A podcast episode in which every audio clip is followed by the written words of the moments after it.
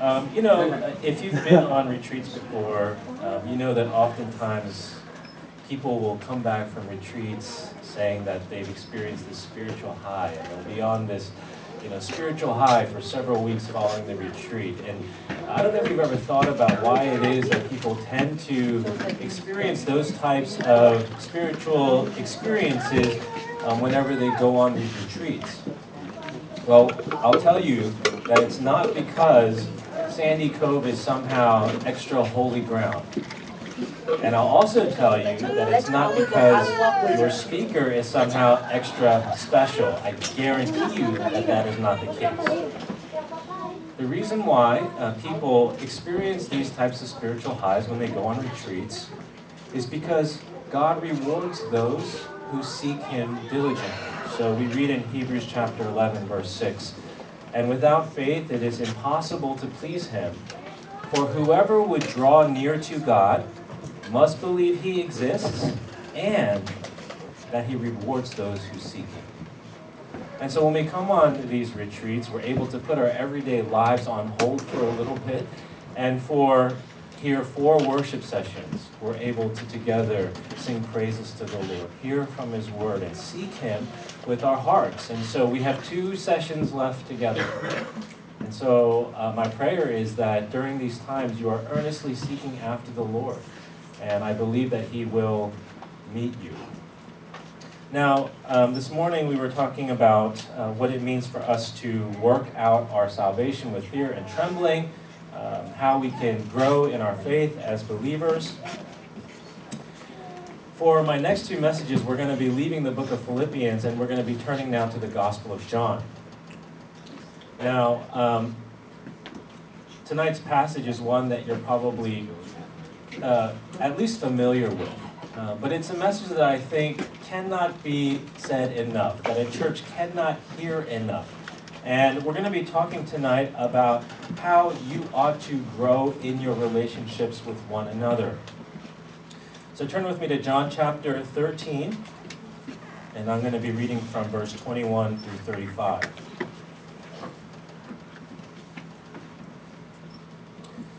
After saying these things, Jesus was troubled in his spirit and testified, Truly, truly, I say to you, one of you will betray me. The disciples looked at one another, uncertain of whom he spoke. One of his disciples, whom Jesus loved, was reclining at table at Jesus' side. So Simon Peter motioned to him to ask Jesus of whom he was speaking. So that disciple, this is John, leaning back against Jesus, said to him, Lord, who is it? Jesus answered, It is he to whom I will give this morsel of bread when I have dipped it. So when he had dipped the morsel, he gave it to Judas, the son of Simon Iscariot. Then, after he had taken the morsel, Satan entered into him. Jesus said to him, What you are going to do, do quickly. Now, no one at the table knew why he said this to him. Some thought that because Judas had the money bag, Jesus was telling him, Buy what we need for the feast or that he should give something to the poor. So, after receiving the morsel of bread, he immediately went out, and it was night. When he had gone out, Jesus said, Now is the Son of Man glorified, and God is glorified in him. If God is glorified in him, God will also glorify him in himself and glorify him at once. Little children, yet a little while I am with you. You will seek me, and just as I said to the Jews, so now I also say to you, where I am going, you cannot come. A new commandment I give to you, that you love one another. Just as I have loved you, you also are to love one another. By this, all people will know that you are my disciples if you have love for one another. Uh, please join me as we pray for Lord's blessing upon our time. Father, we thank you for this opportunity to once again gather together to sit under your word. We thank you for the things you have shown us already. And Lord, we ask now for even more, that you would do far more than we could ask or imagine, that you would send to us your spirit, and that we would experience it like a mighty rushing wind. That you would give to each person here eyes to see and ears to hear the beauty, the power, the wonder of the gospel. So, Father, once again, we ask that the words of my mouth and the meditations of our hearts would be pleasing to you. And we ask for this in Jesus' name. Amen. You know, there's a story about a well known Scottish pastor who was named Samuel Rutherford. And one day, a very famous and powerful, high ranking archbishop came to visit him, but he came in disguise so that Samuel Rutherford would not recognize him. Rutherford, being the good Christian that he was, welcomed the stranger into his home and invited him to stay the night. And this so happened to have been on a Saturday evening. And every Saturday evening, Mrs. Rutherford would gather together their children for a time of catechesis. Now, for those of you who don't know what um, catechism is, it's a way of teaching theology through a series of questions and answers. So, most of you here probably have heard of the Westminster Shorter Catechism. Question one is What is the chief end of man? What's the point of life? And what's the answer? To glorify God. Good. Good. Awesome. Yeah, to glorify God and to enjoy Him forever. Well, this is what Mrs. Rutherford were doing, was doing with her children. And while she was doing this, she decided to throw a question out to this stranger. And the question that she asked him was, How many commandments are there? And this stranger guest replied, 11. And Mrs. Rutherford said, What a sad thing that a man your age, whose hair is sprinkled with gray, should not even know how many commandments there are. For there is not a child above six years old in our parish who does not know that. Now the man said nothing in response, and the next morning, being that it was a Sunday, revealed who he was to Samuel Rutherford. And it being a Sunday, Rutherford decided to invite the Archbishop to come and to preach at his church that morning. So the Archbishop goes to the church, he climbs into the pulpit, he looks at Mrs. Rutherford, who was sitting at the front row, and he opens up his Bible to John chapter 13 and begins to read, A new commandment I give to you. Now, if we're being honest, if you and I had been in Mrs. Rutherford's shoes, we would have had the same response that she did. And I don't think we would have been as harsh as perhaps she was. I think that, um, at least for me, I kind of would have felt a little embarrassed for that old man, and I would have said something like, Ooh, you were so close. You just missed by one. Answer's 10. But you see, the reason why Mrs. Rutherford responded in the way that she did, and the reason why most of us would respond in the similar way, is because mm-hmm. we have not paid close enough attention to John chapter 13. There is a commandment here. And some people, like this archbishop, call it the 11th commandment. And what I'd like to do this evening is to take some time working through this commandment by thinking about a couple of questions. I'd like us to consider what exactly this commandment is and why it is that we must obey it. Okay? So let's begin by considering what this commandment is. And the first thing that I want to point out to you is that Jesus does, in fact, call this a new commandment. But then, if you look at the first part of what Jesus says, that you love one another, there's actually nothing new about that. And so I want you to try to imagine that you're a person who is listening as the Gospel of John is being read to you for the first time. And then whoever's reading the text gets to the words, A new commandment I give to you. And then you're sitting there and your mind begins to race. You sit up on the edge of your seat. A new commandment. For 1,000 years, there have only been 10. But now Jesus is about to give us number 11. And maybe they were wondering to themselves, is this going to be a thou shall or is this going to be a thou shall not? Which is it going to be? And then they hear the words, that you love one another. And for anyone who knew the Old Testament, they would have immediately thought of Leviticus 19:18, where God commands his people to love their neighbors as themselves. And they would have thought, this commandment doesn't sound very new at all. Talk about a major letdown. But then comes the next part of the commandment, where Jesus says, Just as I have loved you, you also are to love one another. And so you see, this commandment isn't new in the sense that it comes out of nowhere. It is new because Jesus takes that Old Testament command and he radically expands it and infuses it with new meaning. You see, whereas before the standard of love commanded was that you love others as you love yourself, now the standard is to love others just as Jesus has loved us. And it's staggering when you think about it. Because even that first Old Testament standard was impossible to live out.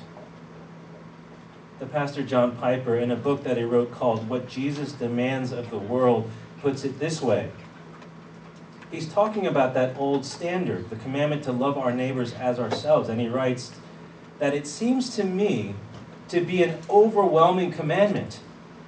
It seems to demand that I tear the skin off of my body and wrap it around another person so that I feel that I am that other person. And all of the longings that I have for my own safety and health and success and happiness, I now feel for that other person as though he were me. It is an absolutely staggering commandment. Now, that idea of tearing off your skin and wrapping it around somewhere else is a creepy thought, but it serves the point. To love your neighbor as yourself is an overwhelming commandment. It is practically impossible. And then Jesus takes this nearly impossible standard and he makes it even more impossible. He commands us to love one another the way that he loved us. Which begs the question how exactly has Jesus loved us? And I don't know how many of you knew this, but the book of First John is basically an exposition of this new commandment. John, in First John, talks about this new commandment in four separate passages. And in chapter 4, John reiterates the command that we love one another in verse 7, where he writes, Beloved, let us love one another, for love is from God, and whoever loves has been born of God and knows God. And then later on in verse 10, John defines that love that we are called to show. In this is love, not that we have loved God, but that he loved us and sent his Son to be the propitiation for our sins. And so from 1 John 4:10, we learn two very important things about the way that you and I have been loved through Jesus. First, the love that you and I have been shown through Christ was a completely selfless love. God sent Jesus not because we loved him, but because he loved us first. Now, friends, I think all of us recognize it's easy to love people who are lovable. It is easy to be generous to people who are generous to you. You don't need the gospel to be able to do either of those things. But the love that Jesus is commanding us to show is one that is completely selfless. A love that is given without any expectation whatsoever of return. You know, out of the two of us, my wife Hannah is the organized one. And so when Hannah and I got married, Hannah kept this very detailed spreadsheet of who had given us what and what the estimated value of that gift was. And we did that so that when those people were getting married, we would at least give them back how much they had given to us. We wanted to match their gift when the opportunity came. And this is the way all humans tend to think. It's kind of this quid pro quo interaction that we have with others. And this is why one of my seminary professors, Ed Welch, he, he gave this chapel message where he says, you know, sometimes the best gifts are the ones that you get, and then you reach into your pocket to try to pay it back, and you find your pocket completely empty. You realize you can't even pay that gift back that you have received. That is what it means to love others with a selfless type of love. And I'd ask you to take a second to think about the relationships in your life. In your relationships, your friendships, um, your relationships with your family members, are you always keeping a running tally of how much you've done for them versus how much they've done for you? Are you the type of person that only loves those people that you consider to be lovable? Because if that is the case, you are not loving others as Christ has loved you. And as my wife Hannah will tell you, one of my personal mantras is that you and I have been called to love the unlovables. I say that to her all of the time. She's heard it countless times. And you know, a big part of the reason why I keep saying it over and over again is not because Hannah doesn't know it, it's because I need to remind myself, because it is not always a very easy thing to do. And so, not only is the love that we're called to show selfless, the second characteristic of Jesus' love is that it was sacrificial. Again, 1 John 4:10 says that Jesus was sent to be the propitiation for our sins, and he could only be that because he laid down his life literally for us. And so the love that you and I are now being called to show is a love that would even be willing to die for the good of someone else. Now, the reality is, the thankful reality, is that most of us here are not going to be called to die for someone else. But we are being called to die to ourselves by laying down our pride, by laying down our preferences and our desires, by laying down our time and our energy and our gifts, all for the sake of loving others. And so, friends, are you able right now to identify concrete ways in which you are loving others in a sacrificial way? Can you identify ways in which you are spending your time, your energy, your money? And here, I don't want you to be thinking about your spouses or your children. That's to be expected. Most people, Christian or not, love their family in a sacrificial way. This is not the context within which Jesus gives us this commandment. So, outside of your families, who are you showing love to in a way that costs you something? Are you able to lay down your pride in order to forgive others? Are you sacrificing your time to serve? Are you putting others ahead of yourself and thinking of them, praying for them, checking in on them? You know, I was greatly encouraged by Elder Sam's prayer this morning. How he was leading this church to pray for those in this congregation who are going through some really difficult things. And I do believe that the most effective thing that any of us can do for people who are going through struggles is to pray for them. But we must also bolster those prayers with concrete sacrificial acts of love. It can't just stop with the prayers.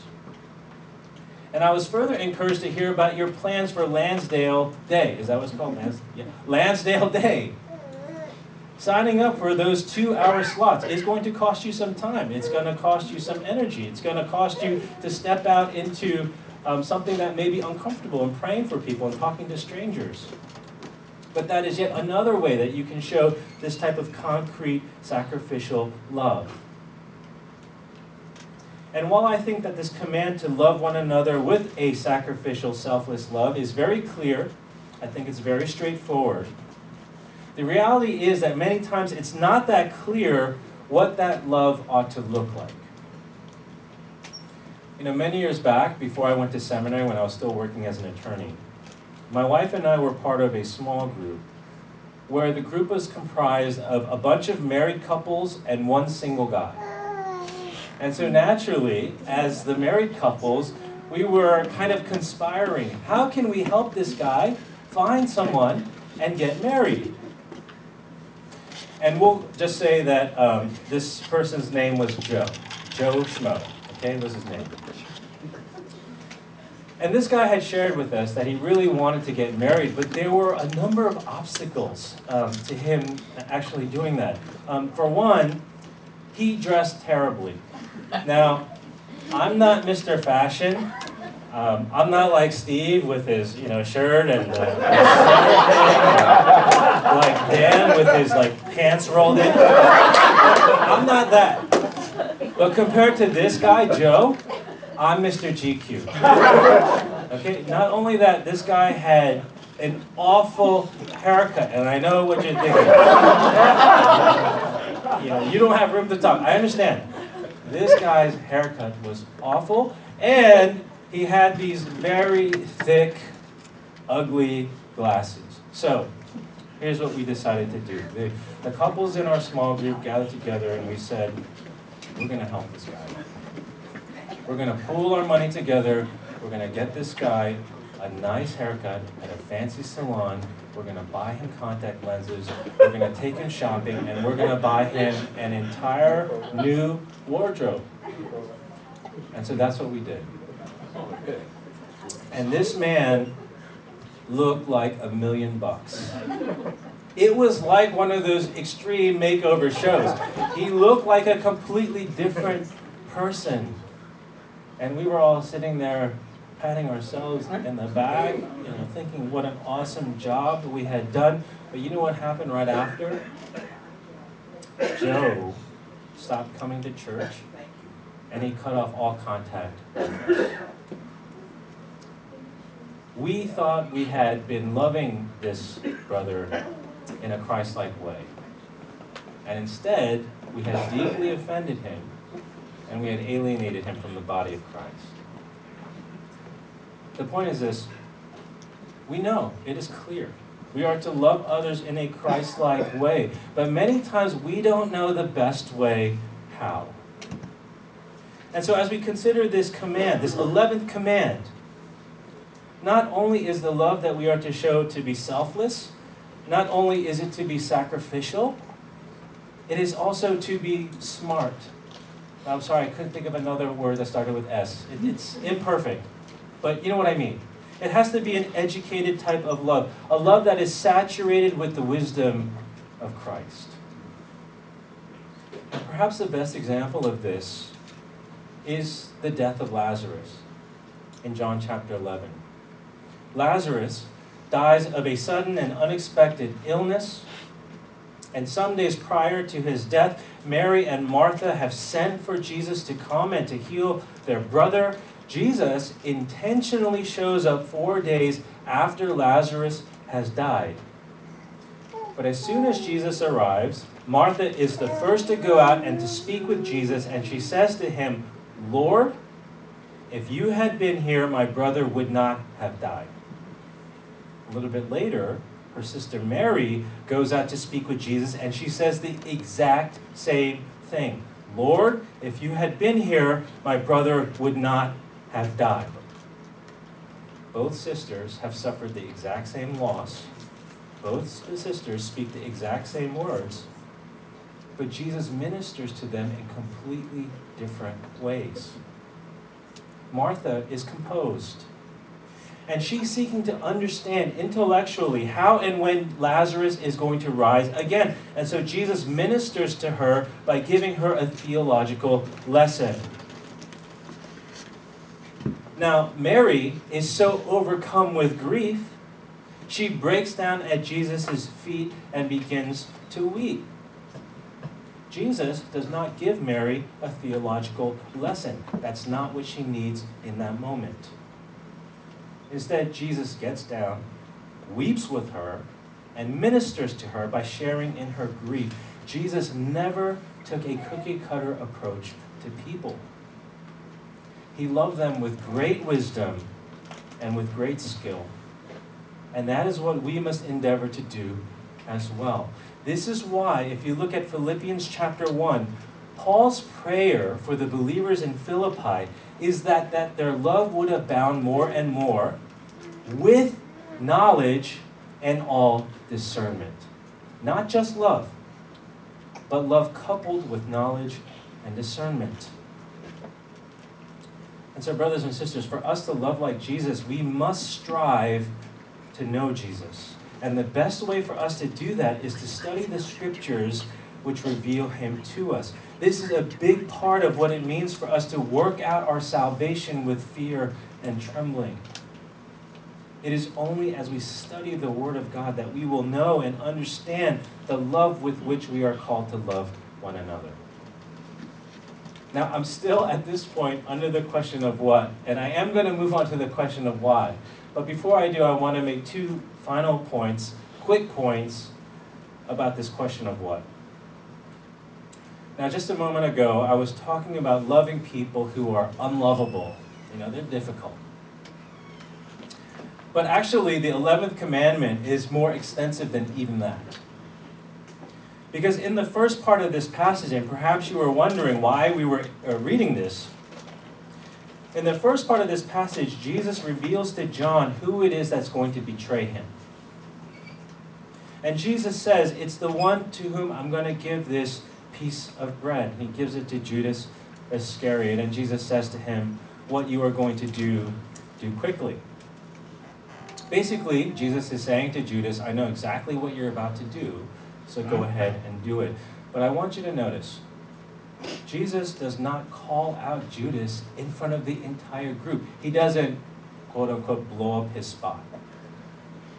In fact, verse 28 tells us that no one at the table knew why Jesus said what he did to Judas.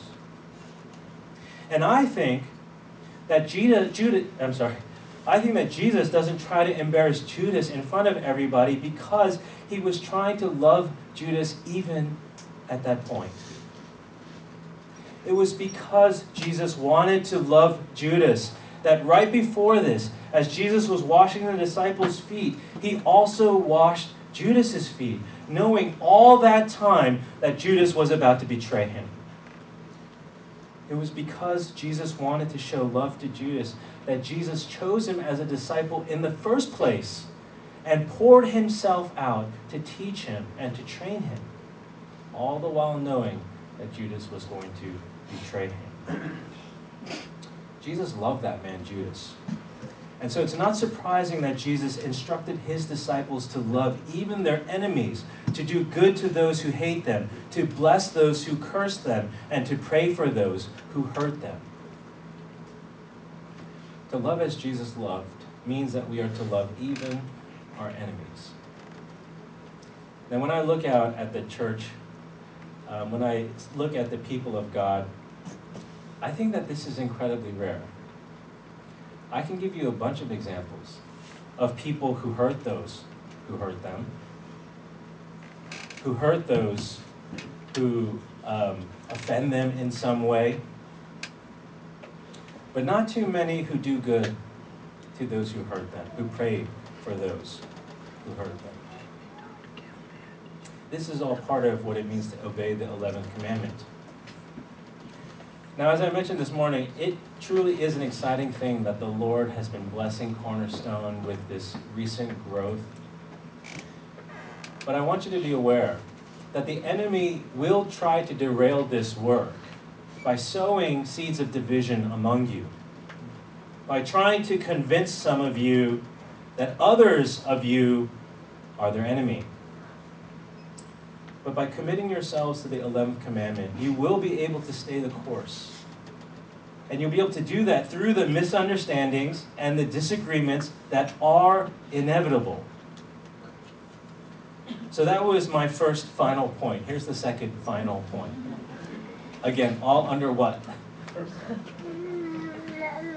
As I mentioned this morning, I am a pastor's kid, which means that I grew up in a uh, Korean immigrant church.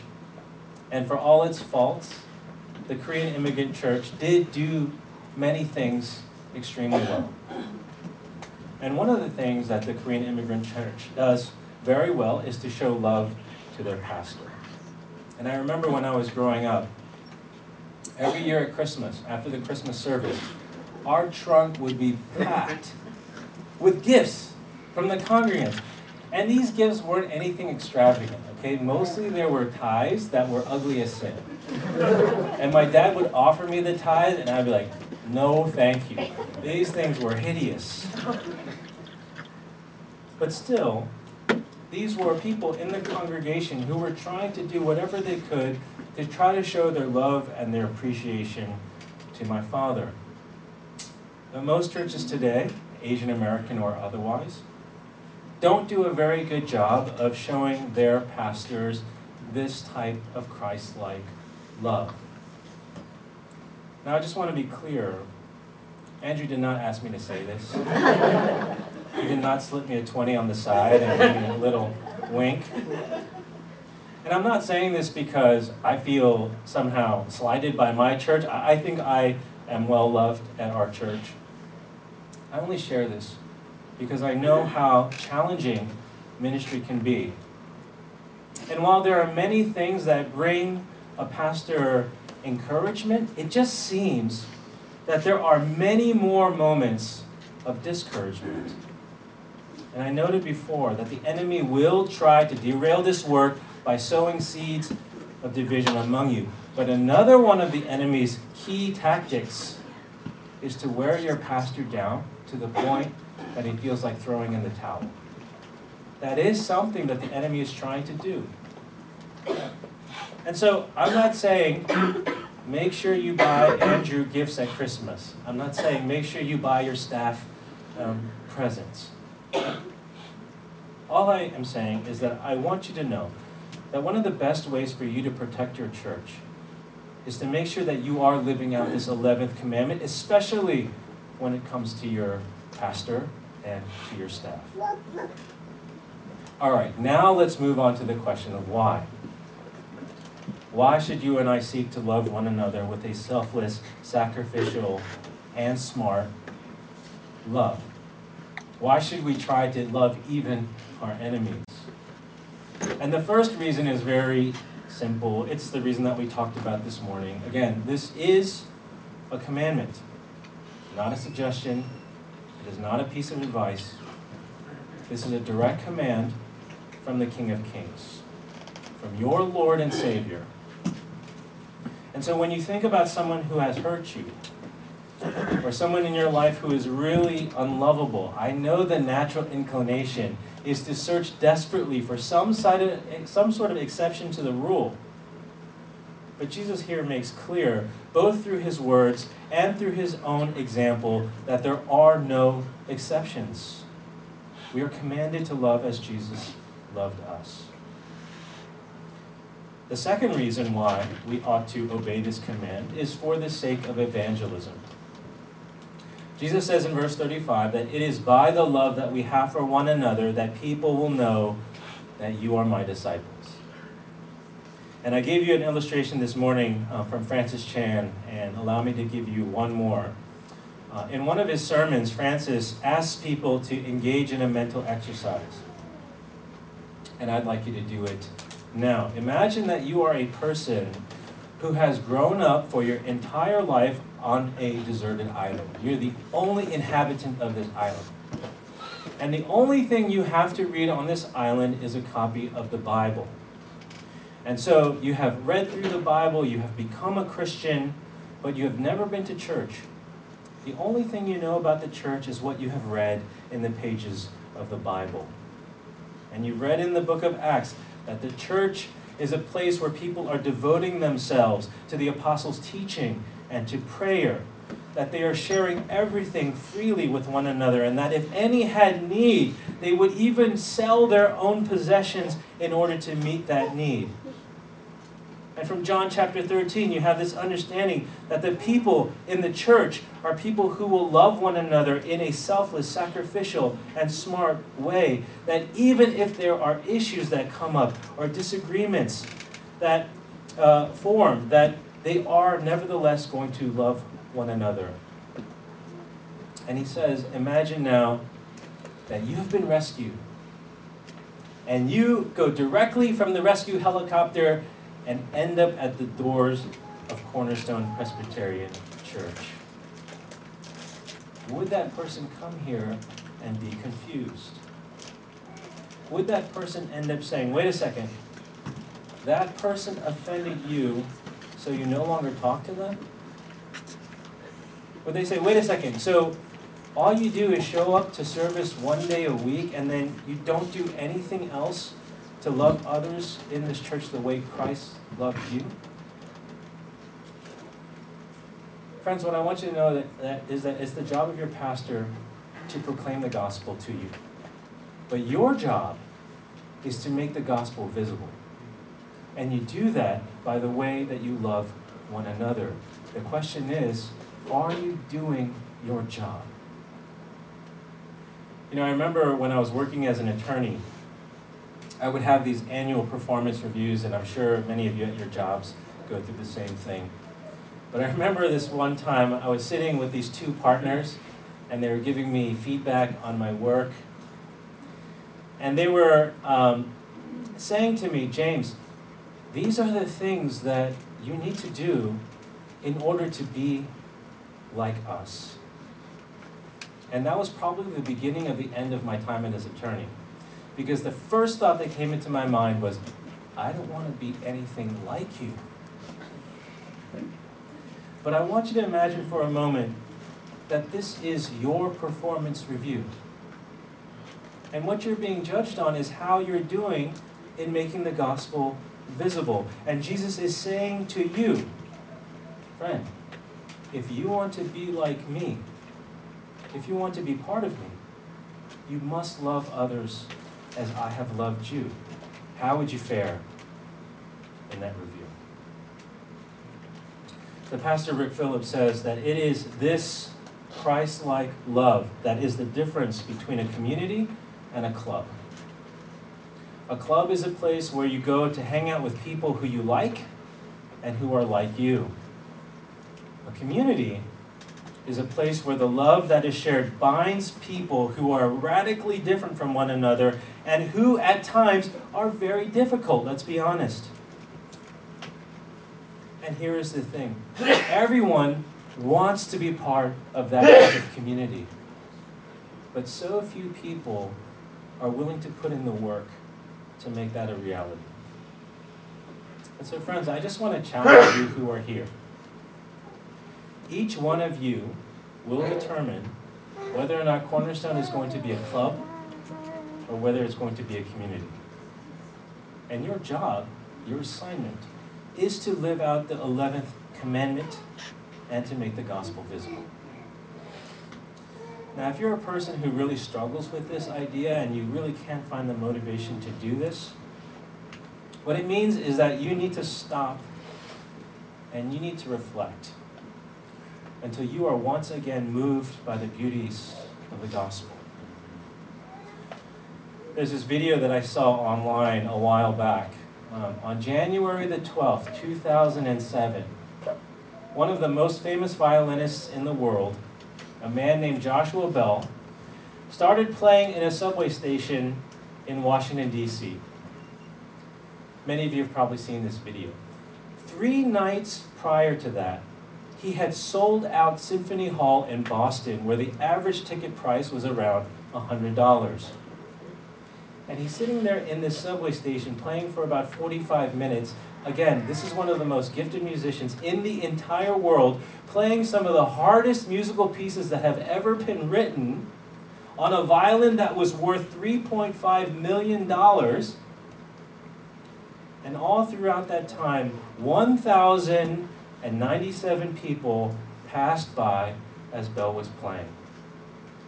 And out of all those people, only a handful ever stopped, and even then, just for a few moments. But then you watch this video, and you see this one lady who stops, and she's transfixed. It's like her feet are glued to the ground. She is not moving an mm. inch. And just like everyone else, this lady was busy. She had other places that she had to be but she had also been at one of Joshua Bell's concerts just a few weeks earlier. She knew exactly who he was. And you can see it in the video. She is resolved to sit there and to listen to this music until it is done. And friends, so often in the busyness of life, you and I are like those people who just walk on by the beauty of the gospel. We fail to appreciate the beauty of the Savior who is standing right in front of us. And so, whenever we struggle to love others as Christ has loved us, what we must do is we must stop and we must meditate. We must meditate upon all the different ways you and I are actually unlovable ourselves. All the ways in which we fall short of the glory of God. How we continue to sin against the Lord in thought, in word, in deed. And we must then meditate upon the hell that Jesus went through as he drank the cup of God's judgment down to the bitter dregs. And that as a result, all those who have been called by God and who received that free gift of faith, God has taken all of our sins, He has cast them into the sea, and He pledges that He will remember them no more. And so, brothers and sisters, because of the love that we have been shown through Jesus, those who were once themselves unlovable orphans are now called sons and daughters of the true and living King.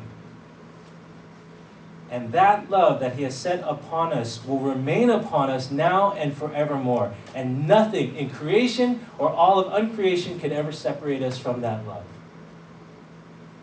And so as we read in 1 John 4:11, beloved, if God so loved us, let us also love one another. Amen. Let's pray. Father, we thank you for your word to us this evening. And Lord, we readily confess that whenever we measure ourselves up against your word, against the standard that you set for us, it is so evident that we fall so far short of your glory. Father, by your Spirit, would you help us to obey your command to love one another just as you have loved us? And may, by your grace, Cornerstone Presbyterian Church not simply be a club, but may they be a true community. A place that is filled with a supernatural, Christ like love, that the gospel might be made visible all throughout Lansdale and far beyond. And we ask that you would do this work in the precious name of Jesus. Amen.